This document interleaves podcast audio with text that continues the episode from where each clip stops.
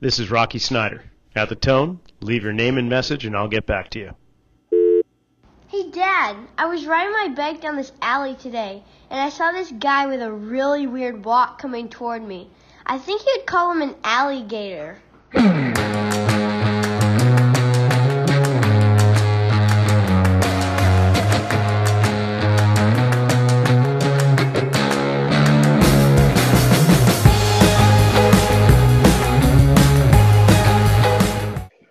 welcome to the fourth season of the Rock Fit Files. I'm Rocky Snyder, and I thought a neat idea would be to dedicate this entire season to an educational approach, philosophy, coursework, however you call it. What we call it is Anatomy in Motion. And I've started studying it back in 2014 with two amazing teachers Gary Ward, who is the creator and founder of the course work itself, and his protege, Chris Sritharan. And I'm going to have on this week Gary Ward, and then the following episode next week is going to be Chris. And from that point on, every week we'll be inviting a colleague who has been through the coursework, who has integrated all of that knowledge and experience into their professional world and get a better understanding of how it is that we take this information and make what we do more effective, more powerful, and, and more long lasting. So, Gary, welcome to the Rockfit Files. Thank you so much, Rocky, for what you are about to do in what is now season four. Amazing. Thank you. Yes, I, I don't know if it was very popular over in, in the UK, but the, James Garner in the late 70s had the Rockford Files. It was just a, a great PI show, you know, lost yeah. on you, but there you have it. That's where the name comes from. But I, just a, a brief background, total brief, brief background. I got to know Gary. It was really serendipitous because I was just kind of scrolling through some Facebook posts back in 2013. I came upon this excerpt from his recently released book at that time called What the Foot. And it was remarkable. It was basically giving me the information that I was yearning for all about gait mechanics the role that the foot plays, and the chain reaction that occurs up through the body. And not only that, but how the conventional way of moving the body or exercising was quite different than really what he was trying to invoke or, or suggest. And it was along the same path that I was kind of pursuing at the time, too. So I sent away from his book and he so kindly wrote a little handwritten in, in, insert in there saying, if you like what you see and read, then why not join me for a workshop? And it just so happened that only a few months later that Gary was coming to the US for the very first time and teaching a course just north of San Francisco, only an hour or so north of where I live. So it, it, it just fell into my lap and I'm so glad it did because we've been friends ever since then and and student teacher all the while. You honestly one of my most endearing mentors of my life with the the professional knowledge that you've imparted. So yeah i just can't say enough great things. And honestly part of the subtitle of what the foot is it's a game changing philosophy and you couldn't have nailed it any better than that because it really changed my career and and created a much more comprehensive understanding of the human form and motion. So i want to get right into it. The the the whole project that you started back in what 2010 with the the creation of the flow motion model? Was that basically how it began right around then? Probably more no it was more like 2006 2007 2006. yeah. And so just to bring people up to speed when we say the flow motion model we are talking about gary creating this chart this incredible spreadsheet that shows the different phases of the overall gait cycle. And there's numerous phases, but there's specific major phases, we'll call, or primary phases that occur when you take a step to the very next time that same leg takes a step. It occurs in less than a second. But in that time, all the joints of your body, all the muscle tissue that connects to those bones that create the joints have to go through three dimensional movement in in the from one end of the spectrum to the other. And what he did quite remarkably was he dedicated himself to understanding what every single joint in the body does through three dimensional space through the entire gait cycle. And that is what we call the flow motion model. It is a model from which we compare people and how they move and find out what's missing in that model. So you started that in 2006. Just give us just a brief kind of overview as to when you started, did you know what you were getting yourself into? Absolutely no idea. Absolutely not. Not. Um, I. It's such a it's such a long time ago that the, the lines are, are definitely blurred. But um, there's there was a school of thought at the time, and um, over in England there was we used to have FitPro conventions, and um, a chap called Gary Gray used to come along, um, and you'll all know Gary Gray, godfather of function. And um, there was this just general idea of a leg forward and a leg back. And, and I really didn't know what it was about, what it was um, doing. And I remember I turned up on a course, well, it was an exam actually, and came all the way down to London from, from my home up in Nottinghamshire in England. Um, and one of the guys on this course just kept kind of lunging forward and doing a three dimensional, um, well, psoas stretch really. And, um, and I thought, well, that's interesting. So I just tried it. Um, and then things felt quite good. So I went home and I thought, what the hell was that guy doing? Um, and so I started looking at the uh, at the at the body position. I was very uh, very very very anatomically interested. Um, not in, unsurprisingly, but in um, in everything from uh, what it took to have a perfect neutral spine, what happened when you breathe, breathing mechanics, um, how um, it was at the time was all about core stability and how to impart that on somebody with back pain. And so I was very diligent, very careful, very caring, very conscious of body position, movement, holding things still, making things move, getting everything right. Just, just you know, really anal about the whole thing. Um, but always struggled with helping people, which was actually what people were coming to me for under the label of personal trainer at the time. So um, it, it, that was a challenge it, because they come for help and it, and it was hard. So what you do as a, as a young personal trainer, as you know, as you go and find a course that will help you. Um, and they weren't, they weren't coming along. So this, this kind of um, interventions bumped into uh, me um, and spent a good few months looking at things. And um, there was a moment where there was a, a kind of disagreement between um, something that I was seeing and something that somebody else was seeing. But I discovered that what somebody else was seeing was what somebody else had told them. Um, so they weren't seeing what I was seeing because they were seeing what they'd been told. And this was a huge moment for me when I realized that I actually, if I want to understand this properly, I'm going to have to work it out myself because I can't rely on people seeing things that they thought they had been told that that guy who would had told them thought was correct. So that, that was me. I need to work this out on my own, and I just started. Um, and uh, to fill the gap uh, from the Gary Gray mention was all there was was talk of a leg forward and a leg back, and I was desperate to know how the leg got from being at the front to being at the back and becoming the front leg again. Because it's a cycle. It is the gait cycle. So um, you already mentioned what we're really interested in is what's missing. And i was just intrigued by what was missing. So um, the world of gait has been around for a long long time the model of gait has been around for a long long time um, and um, but working with people in the gait cycle upright in motion and in the closed chain, that was a very new thing. That wasn't something that was happening.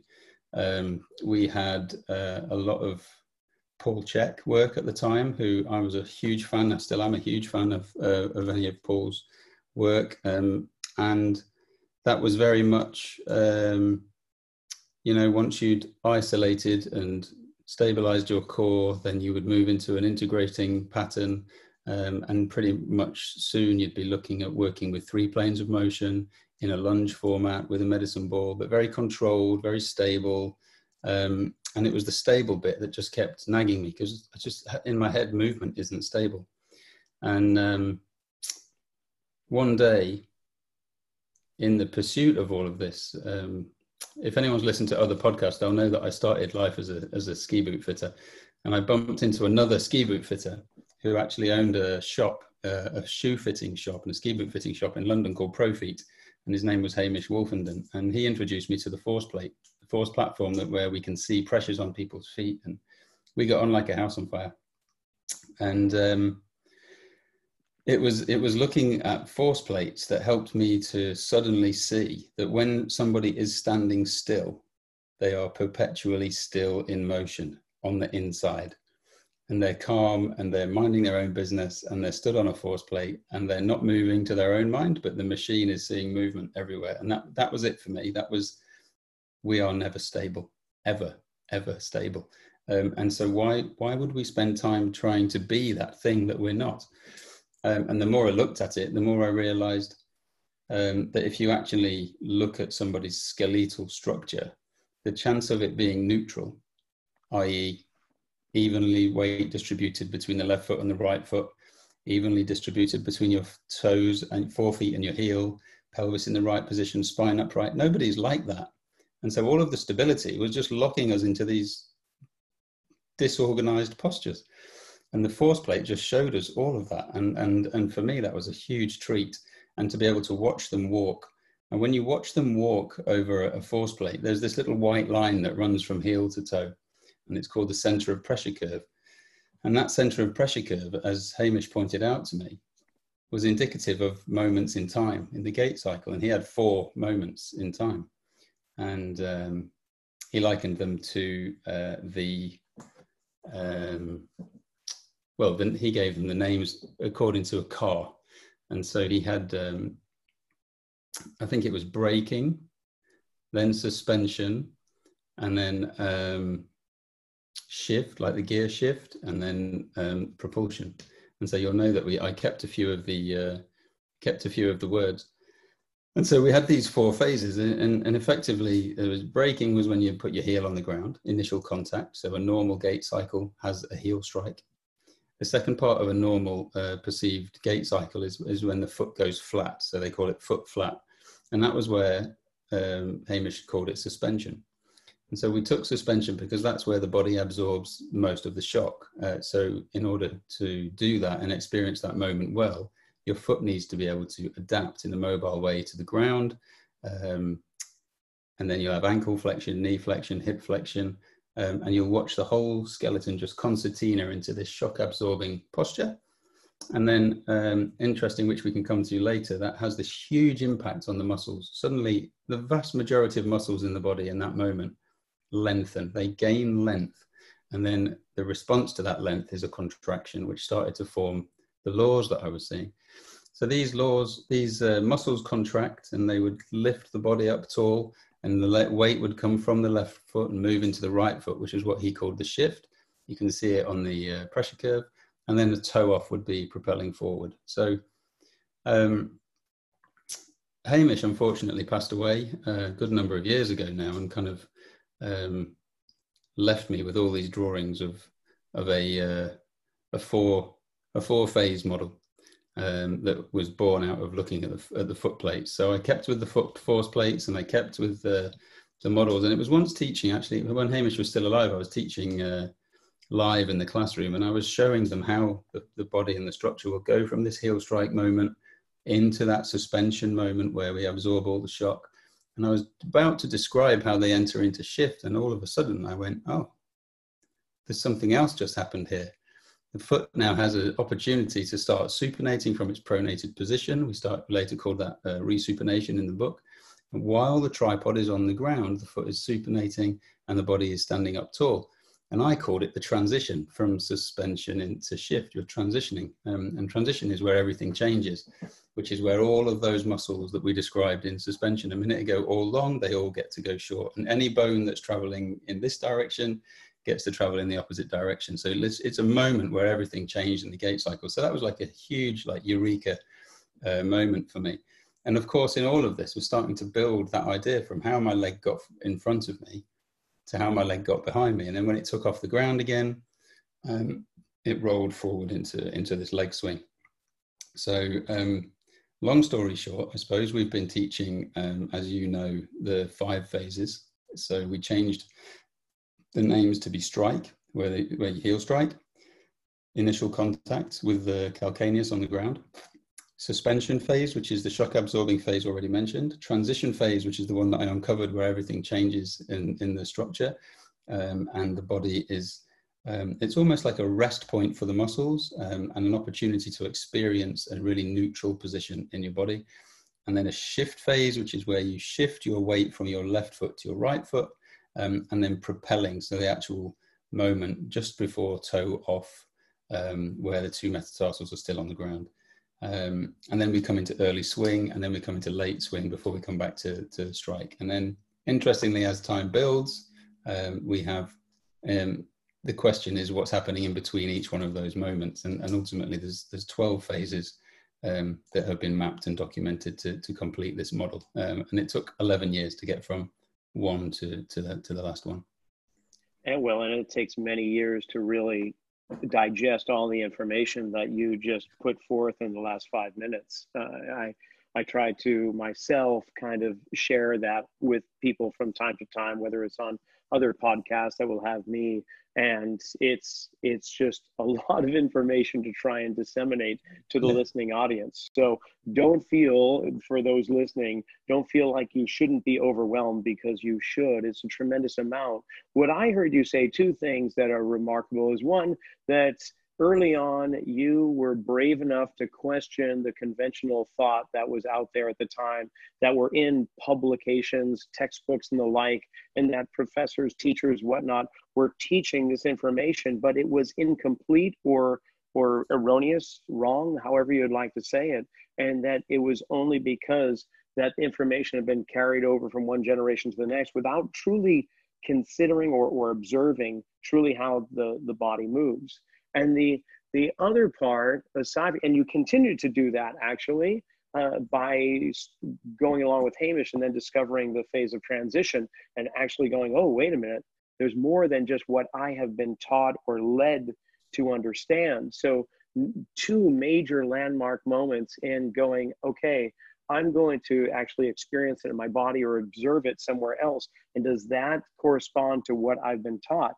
And and some of those times that there you go those epiphanies. In each, in each case um it it it was it wasn't complete. And and um there was an insufficiency to all of that information. It wasn't complete. It wasn't rounded off and it wasn't a full stop at the end. Um and as you know um even when we talk about working with clients um, it's it's not it's we look for what's missing. We don't look for what they've got and try to make it better. We look for what they haven't got. We look for what they need. We look for what's missing. So until we can put a full stop at the end of that of that client's um, life cycle with you you you you continually keep going. Um, and, and what's missing i think there's just been a huge huge part of my I probably have to say life more than more than just anatomy. It's always been about filling a void. If I could feel a void, I would want to I would want to fill it. I would move into it and explore it so that I can understand it rather than hide away from it. And and, and I think that's been a huge part of my own of my own journey. And so um, still to this day, bold statement, but um, the flow motion model is known by very few people comparative to the amount of people in, in our industry. And still, the vast majority of information that is beyond the Anatomy in Motion conversation is still insufficient. And, and I see it every single day. Um, the people touting their messages believe they're accurate, and for the most part, they are. But there's just more to it. There's more to see, and it would be lovely to be able to lift the veil almost uh, for as many people as possible, so they get to see what I believe is actually um, born as the truth of human movement. And um, the truth comes from one from getting a sense of completeness from from the work um, the effectiveness of the work obviously.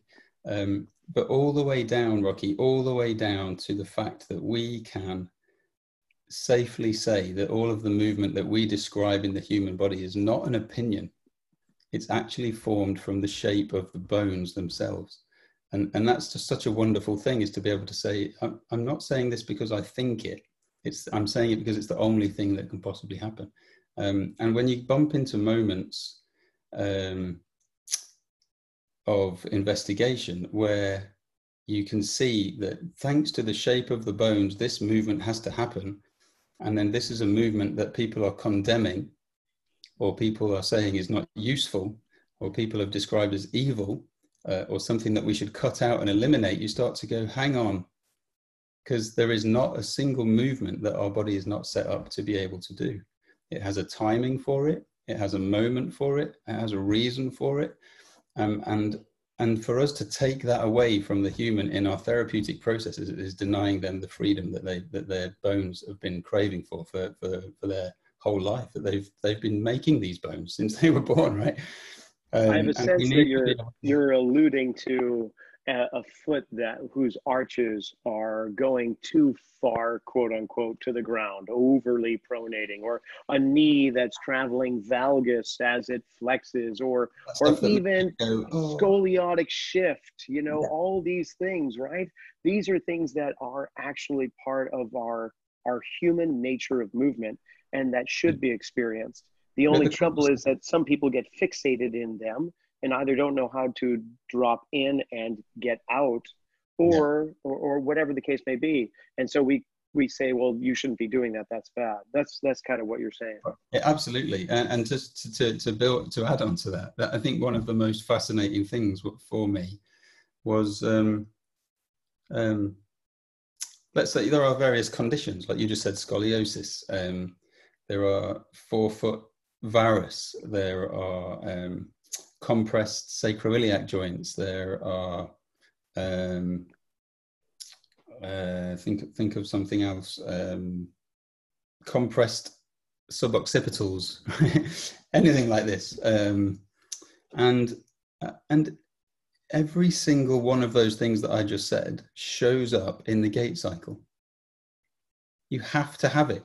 You cannot complete an efficient flowing gait cycle if you do not allow your forefoot to go varus, if you do not compress a suboccipital, if you do not compress a hip and a sacroiliac joint, if you do not allow a scoliotic moment in the spine. The problem is, and the problem that we always bump into, is when people are stuck in those for a long time. And so then it's all about timing. You, if you get the timing of these movements right, and as you just mentioned, you get in and you get out, you, you set people free. When you get stuck in these things and you can't get out of them, you, you reduce the flow, you reduce the inefficiency, and you put tension into the muscle system and compression into the joints. And then we have people recording problems. Not everybody. Some people have got very distorted structures and, and never have any pain, and, and good luck to them. Um, but what does that mean for their future? Um, and can we, in terms of athletes, could we could we use what we know to help people reorganize their postures to be more efficient and then people with pain, can we reorganize their postures to be more comfortable? Um, but yeah, for me, the model has thrown up so many things that um, they really question a lot of the evidence that is out there. Um, they can there's, there's, there are certain things that we can disprove, I think, from the model, which is some long, a long-term kind of project. Um, and um, it, yeah, it's, it's just been utterly fascinating, utterly fascinating. I got to say, the epiphany, that, that light bulb moment that occurred those many years back when I first started reading your book was what you just described in regards to all of these postural distortions, for lack of a better word, because it's not really distorting, it's a postural motion that we're able to achieve. But I'm seeing people and trying to help realign their posture with exercise leading up to that point, And I'm seeing all of these variations to alignment and when I read that every single one of those distortions will have a place somewhere in the gait cycle, that was the moment that I had found. I'm going, oh my gosh, that's yeah. honestly the most brilliant thing I had heard in in my entire life at that point. Going, that was incredible. It, it just it gave me a, an understanding so much more that and it gave me the appetite to learn all about the gait cycle. If this is going to truly occur i need to know when this is occurring because if i could place a person in that position and guide them through those movements it would be so much better than laying them on their back and activating this muscle or that muscle which leads us to the next thing that i'm thinking of is when you were exploring these movements you were not exploring what each muscle does, even though what brought you to that was watching somebody do a three dimensional psoas stretch. You know, initially it was all about the muscle, but very quickly you converted that mindset into what are the bones doing which mm. is in itself not to make your head swell any further than you know you got double doors in your home i hope because then you'll never be able to leave after this but i'm just I, am just amazed that it, to consider the bones moving it seems so of course when you consider it it seems so obvious but if i just watch one joint move then I get a better sense of what all the surrounding tissue has to do to mm-hmm. accommodate that movement. And here we are still in the the old-fashioned modality, whether it's movement therapy or manual therapy, physical therapy, or even to some degree chiropractic care, and, and all the rest of them, we're, we're looking at individual muscles or small groups of muscles, and we're targeting them as this is the issue or this is the problem, when in fact it's not really the most effective way of getting change to occur. If we can focus on the skeletal system, as we say in America, yes, the skeletal, you could say, whatever you want to do. It's just, it's so much more, I don't want to use the word powerful, but much more all encompassing. How about that? Yeah. So, it, when when you started looking at the bones did, did, did you what did you understand that when you did you make that shift over like when you stopped looking at the muscles and started looking at We're, the bones. everyone is obsessed with muscles. We're still obsessed with muscles. Everyone's obsessed with muscles. If you did weight training as a as a young adult you're obsessed with muscles. Um, and we all learn what a muscle does. It moves a bone. Um, but when you again just back to the gait cycle and when you start looking um, there's this idea before I do that, but there's this idea that a muscle will um, we will shorten it in order to make it effective. Um, and when looking at the gait cycle, as you're um, observing the movement of these bones, the, the, the first thing that I worked out about the muscle before I really got obsessed with the bones is that the muscles are contracting from their most lengthened position. Always. There's never a moment where a muscle in the gait cycle contracts from neutral to short ever. So, so the, the first shocking thing was that you know you don't use a psoas to lift your bring your knee up and and and bring your leg forward you use your psoas to bring your leg forward from its most most lengthened position which is when it's obviously the hip is obviously an extension um, and there's three dimensions to, to that so in order to bring my leg forward, I have to get length into it first. Same with the glutes. In order to make the glute active, the glute will contract when it is in its most lengthened position. Abs when they're in their most lengthened position. Rhomboids when they're in their most lengthened position. And you start to realize um, that, that the posture that people are in or the limitations that they're having are down down to them not actually being able to get their skeleton into that position in order to give that muscle an option to contract from a lengthened position. So, so you, suddenly I'm like, wow, I need to look at the bones. I needed to see what the bones were doing in order to see if I could then stimulate that tissue to wake up. And and the reason we use the word wake up is because notoriously people would say muscles are sleepy, dormant, you know, that kind of language. Um, and and but you could switch a muscle on. You could get a muscle to be more effective, not by poking it or teaching it to contract, but by lengthening it. And I don't mean in a stretch way. so stretching didn't really work. And the reason stretching doesn't work is because you don't give a chance for the bones to move in a way that allows the muscle to contract. And I think it, if you're looking at everything, you described it actually wonderfully, but the, the footstep is 0.6 to 0.8 seconds long in that window of 0.6 to 0.8 seconds, every single bone in the human body goes to both ends of its direction in all three planes flex and extend, adduct and abduct, internally and externally rotate. Foot pronates and supinates. Um, some things knees flex twice in the cycle. All of this stuff is happening inside 0.6 to 0.8 seconds. And like uh, all the muscles that are attached to that in order for that to be effective must lengthen and shorten in the same time window every muscle in all three dimensions. That's like a huge amount of stuff going on. Um, so i always laugh when people say i've come to to watch people you know in gait and I'm, i always say good luck with that one. Because you know unless you're like uh, rain man or something um, and so we, you know, we have to slow it down, and that's part of the pun in flow motion is slow motion, uh, and to look at that. But um, getting these muscles then the, the awareness was that if we can actually get the bones to move in the way they're intended to, then all of the muscles have to follow suit. Like you said, there are 13 muscles attaching to a knee. So if you can teach that knee to flex and extend in the appropriate way with a foot pronating and supinating, all of those muscles would be involved rather than working on one. And, and I think as I got older with the work, we see people working on individual muscles, but not actually affecting the, the joint integrity and the joint's potential to move. And the reason you can work on one muscle and not affect the joint is because that joint is not communicated to by the muscle. It's communicating to other joints above and below. So, say the hip for the knee and the foot for the knee. And actually, it's the joints as a collective unit that are the ones communicating to the muscle. And that led to the rule joints act and muscles react. Um, and closely coupled with the first rule, which was the, the euphoric moment of wow, muscles contract from a lengthened position in movement always, which you can watch just watching a leopard run in slow motion on YouTube. You can see that, um, or sprinters.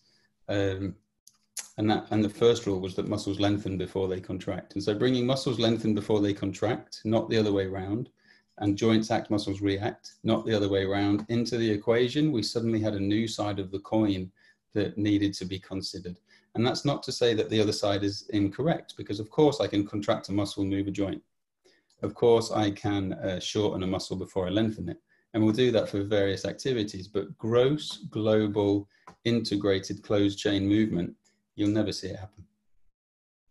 And something that we had a conversation not too long ago, I believe, or maybe I was just listening to one of the educational platforms. I don't recall which, but we're talking about because I just listen to all the time is that every sport and athletic pursuit and competition is really dictated by the human form, which sounds obvious, but when you think about it, hmm. there's only so many ways in which we can create variations of movement and yeah. we have to stay connected it's not like our appendages are detachable necessarily to create a completely new kind of movement and therefore every single pursuit of humankind is really predicated on how we fundamentally move which of course is the gait cycle which we've been doing for and if we just think of modern humans for 60,000 years, but beyond that to Australopithecus, we're talking maybe two point something million years of evolution and adaptation. So it's something that has been so hardwired into our system that it only makes sense when we think about improving performance, let's say, in the athletic field, that we should be comparing all movements at least back to the, the grandparent of of gait. And it's yeah. fascinating that I keep having talks with people in the fitness industry that as well, for one, as soon as I bring up gait, it's overwhelming. They they don't want to learn it because there's so much to it, which is yeah. really a quite a, a disservice to themselves. And so they are limited in their approach without having that knowledge at their at their disposal. But it's really interesting to see the types of approaches that are out there that are dictating or creating programs based on laying on your back and lifting your leg or balancing on a two by four or whatever the case may be, things that we don't commonly do. It just makes sense that whether you're a movement therapist, a manual therapist, chiropractor, or whatnot, it would be a great idea to understand the human relationship of joint action. And so as we go deeper into understanding the anatomy of movement or Anatomy in Motion and that flow motion model, you you encouraged. I know Laura Richards. I'll I'll mention Laura right here because she's my hero or heroine. She was the first to accomplish the 100 day challenge, which is filling out the the spreadsheet of the flow motion model, which contains 400 plus boxes every day on a day to day basis for 100 days and she was the one that broke the mold there and i followed her footsteps with it. And as i did that i i just saw so many other underlying relationships that i hadn't even considered or been aware of. But it's so much more than just simply watching joints move. It's understanding that there's certain segments of the body that are identical in their movement in every motion or every every phase in the gait cycle. So when you started to find those relationships out, that must have been like a kid in a candy store. I mean, you must have been, but you had very few people to yell from the rooftops and, and shout Eureka, right? So it's got to be frustrating at the same time. It was just mind blowing. Can you recall a few times like that? Oh, countless. Um, um, I almost have to correct you a little bit. What the uh, as um, I remember teaching, you mentioned already that Chris is going to. Chris and I have been teaching you at every at every moment, but before there was a time before Chris where I was. He came on a course as a student, and then I invited him to come and sit on a few courses. Um, and after a few, he started um, hearing things differently, like you say. So there's a surface level of what the of what the model is and then the more you look at it, like anything, the, the more clarity you get, the more depth there is, the more insight there is, the more relationships you see, the more you can uh, make this under see how this communicates with that. Um, and um, he came. He used to come up to me on a, on a break, and he'd go, "Have you ever have you noticed this? Have you noticed that?" And um, and that and some of those moments, I was like, "Oh wow, I hadn't actually seen that myself." So I was, you know, it, the, there, there was a place when when Chris joined in and started to to put his input in that it escalated again in term in our heads and in terms of clarity.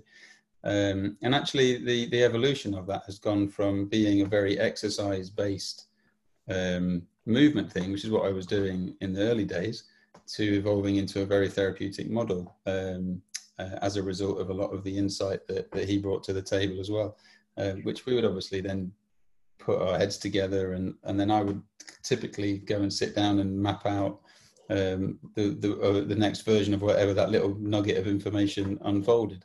Um, but so there were so many exciting moments. Um, we have a. Can you thing... give a couple of examples? Just a couple examples that we, either he was blown away, you were blown away, or collectively.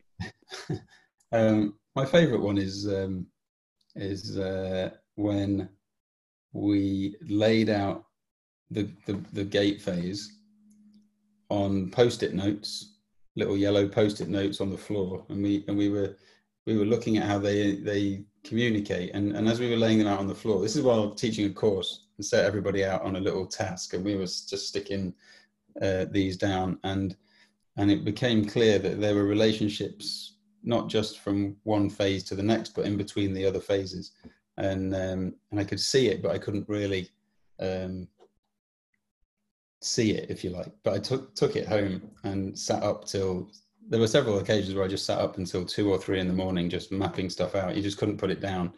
And then, um, and, and you'll know we have a thing called the ghost phase, um, which we don't talk about too often, but it just excites me that um, this ghost phase is, is you have, you have the, the, the phase you're, the, let's, you, you have the phase that you're interested in, and you know that that is going to impact on the phase that happens next.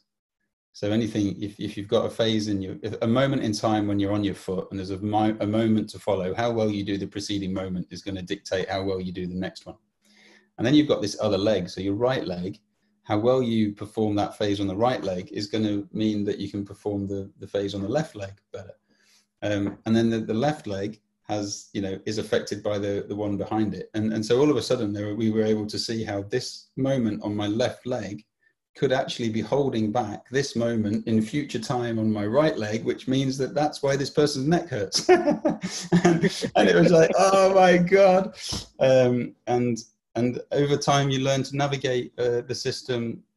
Uh, and it's very exciting. And people would always wanted to know, you know, what the advanced stuff is, what the, what that, that level of detail in the work is. And we used to just, have, we've always had to, unfortunately, draw a line, which is you when you'll be ready when you're ready but as you already said it takes so long to to master understand appreciate not just to be able to write the model out a hundred times but to know how to to use it at each moment with with anybody um, to be able to navigate their system etc it's a huge huge model. Um, and you know we're embarking on uh, delivering this online now because we're in uh, covid-19 times and um, and the sad the sad thing for me delivering it online is is is, is uh, and I'm looking forward to building more. Don't get me wrong; I think it's a huge necessity to to do it. but there is this. If I watch, if I if I watch the program online, and then in order to um, appreciate what I'm learning, I might go and learn something else somewhere else from someone else, and start to bump into conflicting information because the information from the model does not match what anybody else is talking about outside of outside of this work. And so I, I see conflict. I see people picking it up, putting it down, working on other um, elements, maybe easier, maybe more accessible. But I want people to know that the value, if you spend your time working hard inside this model and getting the basics right first, there's a huge, huge opportunity for you in the in the in the work that you're that you're really passionate about. Um, and all all fairness, though, it, it, everything you say spot on in terms of the complexity and the amount of time it takes to truly get a deeper sense of uh, comprehension and the ability to work with such a complex model. However, it doesn't mean that you can't start and and just getting a little bit of that information and applying it to your work can be game changing. And and then as time goes by you you get more tools more understanding a, a greater degree of experience working with people with this model. And the the the leaps of efficacy become beyond linear almost to the point of exponential. So it doesn't require to wait and study for years and years before applying it. You just apply it as soon as you gain a, a base understanding. And because ultimately here's here's one of those things. I, I love the to relay the story of, of my son as he pursues his black belt in karate. His sensei had been studying karate for 60 plus years. And at one point in time he obviously became a black belt. But over the course of years after attaining that the belt started wearing over and wearing out until the point where there was no more black on the belt and it was just this white belt and i thought what a beautiful analogy that the the beginner becomes the master and in the end it just all reverts back to what he learned at the beginning and he's once mm-hmm. again a white belt and yeah. and with the the pursuit of of learning knowledge and so on what has come to me in the last i don't know year or two was that we really only have two options don't we uh, when yeah. it comes to movement. We're either landing on the planet or we're leaving the planet. And if yeah. we can just boil those two components down, what do we do when the body pronates and lands and absorbs impact? And what does it do when it does the opposite and pushes us away? I mean, once we get that understanding, that's a gold mine in itself. Absolutely, yeah. But and it took years to get to, yeah. right? Yeah, it, it took yeah. years it, to get to. I wanted to say earlier, you know, it is it is complex, it is hard work, but it's also ridiculously simple work. and it's uh, how do you have that? And that's because it, it is all ends of the spectrum. And uh, and I think you've just put that lovely. Uh, for the majority of people who, who have problems in their body, if you map their body out, and what we mean by that is work out how their pelvis rests in space, how their rib cage and spine rests in space, how their skull rests in space, shoulder girdle, and what their feet look like on the ground and where their foot pressures are, if you map that into the gait model, you will find that your client either struggles to get left leg forward or right leg forward. And, and that's it. That could be their neck discomfort, that could be their shoulder, that could be, and, and being able to just give them that experience, not just put your right leg forward, do a right leg lunge, but when you put your right leg forward, the foot needs to pronate. In order to pronate, there's 26 bones that need to go into these positions in three dimensions. We need to flex your ankle, flex your knee. There's a rotation in the knee that we need to pay attention to that affects the pelvis, blah, blah, blah, blah, blah. There's muscles lengthening, the whole body, you know, each that is how um, particular we, we are. And it's not just about, you know, a right foot forward, but ultimately that will, that was, that is going to sort the vast majority of people out. Honestly, I did the exact same thing. That happened this morning with me. I had an appointment with a gentleman who came in to see me. He had tried numerous other uh, approaches and he was complaining of left groin pain. He wakes up with it, he goes to bed with it, it's there constantly. And his left Achilles tendon had been bothering him. And not to give too great of a history, but he had surgery on both feet uh, years after one another. He had dislocated his shoulder and so on. And his body subconsciously created a strategy to get around these issues and experiences in life to put him in a position where he now was encountering these symptoms. And of course, you traditionally that you would go see somebody and they would look where the symptoms are and not at the whole body. Well, it, it just came down to well, putting him on the force plate, it shows that he's really over his right leg and he doesn't experience much on his left leg. And what if we were to just have his left leg forward? And and then what happens just like you say can can the foot behave in such a way? Well we'll put maybe a wedge or two to see if it'll behave a little bit better and get those bones moving in just the right way. And is the ankle moving now? Is the knee moving now? It's but i kid you not as soon as he put put his left leg forward and began loading onto that leg by bending into the knee and bringing his weight onto that left foot he stopped dead in his tracks. And he just stared down at me and our masked faces and I said, Is there something wrong? Does that hurt? He said, No, I don't feel it. And it was the first time he had found a position where he did not experience pain. He mm. forgot all about his Achilles, he was focused on his hip. And mm-hmm. so we said, okay, well, if loading onto your left leg gives you good relief or you're starting to experience something that you haven't been, what would it be like in the next step, literally, so to speak, uh, the next phase of this, which would be that transition you spoke of earlier? Can I get him to truly get into his left leg and bring weight onto it? And he walked around after that and he was just said, This is, I've gone from a 10, I think I might be at a one. I don't want to say zero because I'm afraid to say zero, but I'm just going to say one. And he walked away a completely different person, all because he learned how to get his left leg forward. Yeah, something that he will not have chosen to do consciously or unconsciously due to limitations in his body, due to his history, due to his habitual movement for a long, long time. And you're the first person to give him that opportunity. And and and the brain and the body love that freedom so much they just drink it like a parched man. I love it. I love it. It was just something that was, like you say, there's so much complexity to it, but ultimately it was, could he just bring his left leg forward? And yeah. and unfortunately, you know, this is not something that is studied in medical school. In fact, they spend a total of two weeks studying biomechanics out of the entire span of years becoming a doctor we won't even mention nutrition. I think that might be two hours of studied material there. But it's not something either. I mean, to some degree, it's it's opening up the doors in physical therapy, as I see it, physiotherapy, but with the help of fellows like Gary Gray and and others, are starting to see more physical therapists in this region look yeah. at the body as an integrative unit as a whole and not necessarily feel confined to just look at this one painful segment of the body and expect to just do some manual therapy ice and stim and send them on its way. There's still plenty of dinosaurs the amount of people talking about feet and being upright and uh, gait like you said is, is a big thing. And it, the the concern is that it gets a bit faddy. Mm-hmm. um, and oh you know it's another gait person.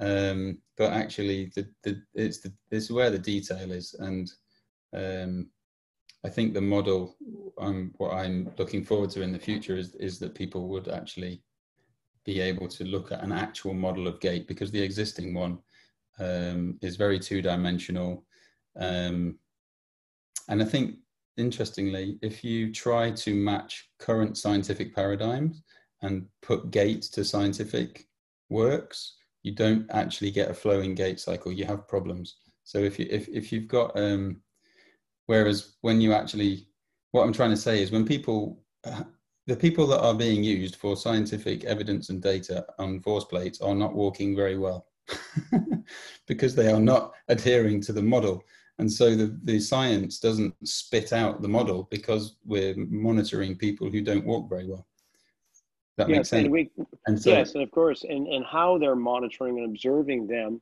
half the time is on a treadmill, which is going to completely throw the mechanics off because the world does not revolve around you like it does on a treadmill. So the way in which your body responds to that is going to be quite different in many mm. respects. So now we're basing this information on incomplete or incorrect information, or the other people that are coming out as the gait guy experts or whomever they are. You know, they're it's it's becoming much more fashionable to talk about the feet and gait. And so where are they getting their information? But from the incomplete traditional knowledge that you earlier observed that, well, that's actually not really how, what's happening. Yeah. yeah. So, so there's a long way to go.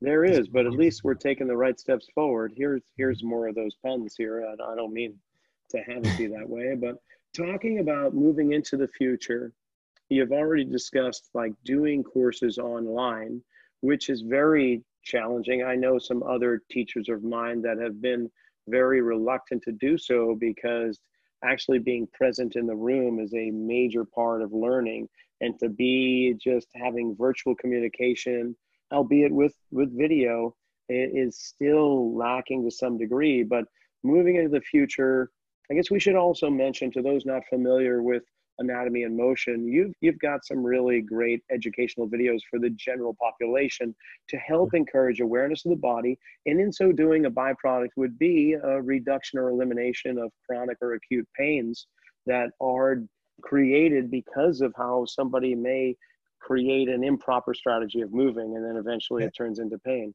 So you've got wake up the body and the feet and what else would wake your body up and wake your feet up. So um, also very, very uh, good feedback from those. Um, and they are um, all around the idea of taking ownership of your body, which is something we haven't actually mentioned. Um, but recognizing that if you can begin to do gentle movement yourself, that will help you access this gait cycle we've been talking about, you'll be able to reduce the tensions and compressions in your own system, have a more efficient way of moving, get more access to your right leg and left leg evenly, etc., um, etc. Et so you're actually able to do this on your own in your living room in front of a screen guided by me in the Wake Your Body Up program. The Wake Your Body Up is looking at the pelvis upwards and the Wake Your Feet Up is looking at the um, leg uh, pelvis downwards.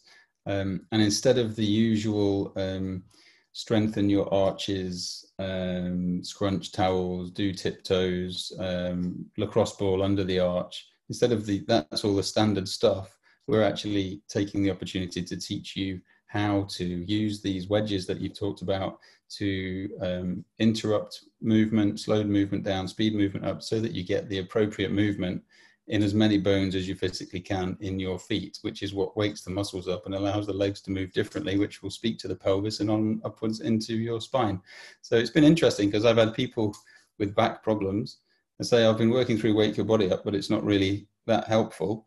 And we've switched them on to Wake the Feet Up and they've had great results. And vice versa, people with feet problems, I'm saying this, you've done all of the stuff with the feet. Your problem's not in your feet, unfortunately jump on to wake your body up and, and they report back that, that that was the thing that did the trick.